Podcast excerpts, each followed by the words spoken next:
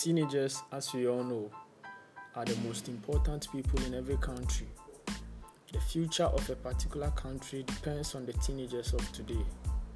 Most often, teenagers go through a lot of problems which they themselves don't know their way out of it.